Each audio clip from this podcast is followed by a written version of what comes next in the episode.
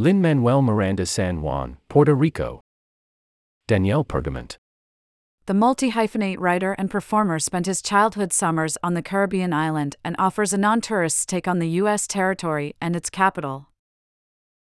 Cerro Gordo Beach offers chill waves in Vega Alta, about half an hour from the center of San Juan. Credit Sebastian Castrodad for the New York Times.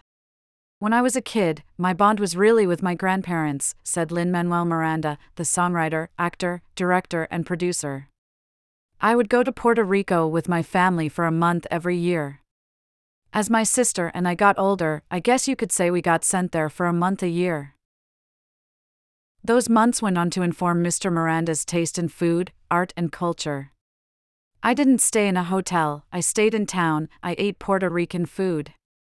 That's different than being a tourist. Over the years, Mr. Miranda has become one of the most prominent advocates for Puerto Rico. Next month, he will bring his musical Hamilton back to San Juan's Centro de Bellas Artes Luis A. Ferré for two weeks, hosting a fundraiser to support the Hispanic Federation and the Flamboyan Foundation, a charity devoted to educational equity in Puerto Rico. Mr. Miranda San Juan is one with a lot of history and authenticity, and, of course, one that leans heavily into the arts, including two places of special importance to the composer Placita de Güisín, a community space with shops and food, and Galeria Lin Manuel Miranda, with exhibitions dedicated to Mr. Miranda's art and his family history. Mr. Miranda has donated most of his awards, Tonys, Grammys, a Pulitzer, to the Galeria. With one notable exception. For Christmas, my dad gave me the Emmy I won for Hamilton, it got sent to his house nine months prior. He was like, We found it was in our house, so Merry Christmas. I was like, Your gift is an award I won? Said Mr. Miranda, laughing so hard he had trouble getting the words out. So I still have the Hamilton Emmy, because I got it for Christmas.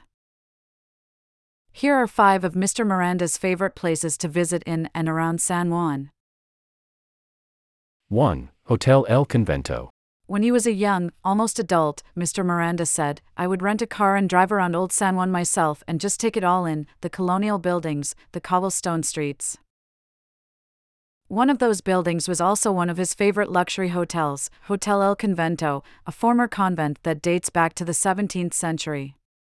It's a charming hotel overlooking the bay, he said, adding that the hotel's Spanish colonial architecture serves as a reminder of the archipelago's past.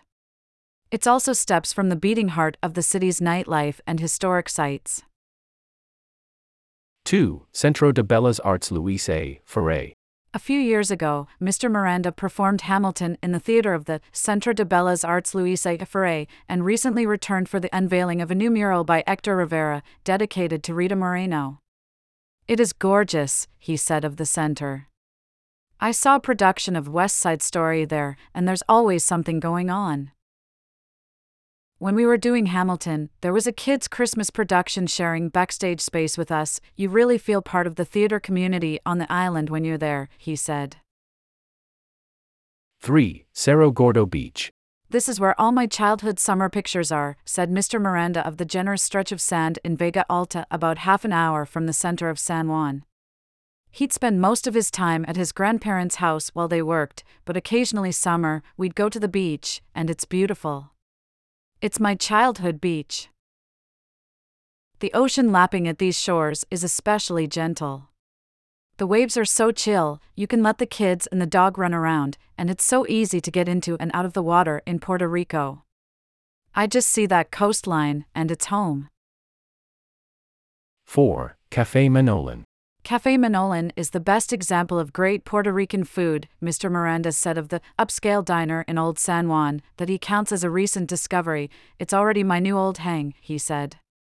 You're going to get plantains in some form, whether you want them sweet as maduros or salted and fried.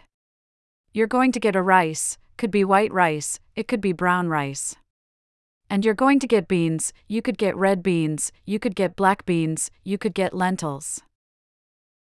Those are the food groups in my experience in Puerto Rico rice, beans, plantains, meat, he said. For me, white rice with red beans and maduros, I like plantains sweet, and chicken or steak chicharrones.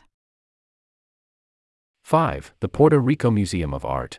For years, Mr. Miranda has been active in raising money for the arts and arts organizations in Puerto Rico, and one of the things we discovered was that there's a treasure trove of Puerto Rican art from the 17th century onward that was just sitting in vaults, he says.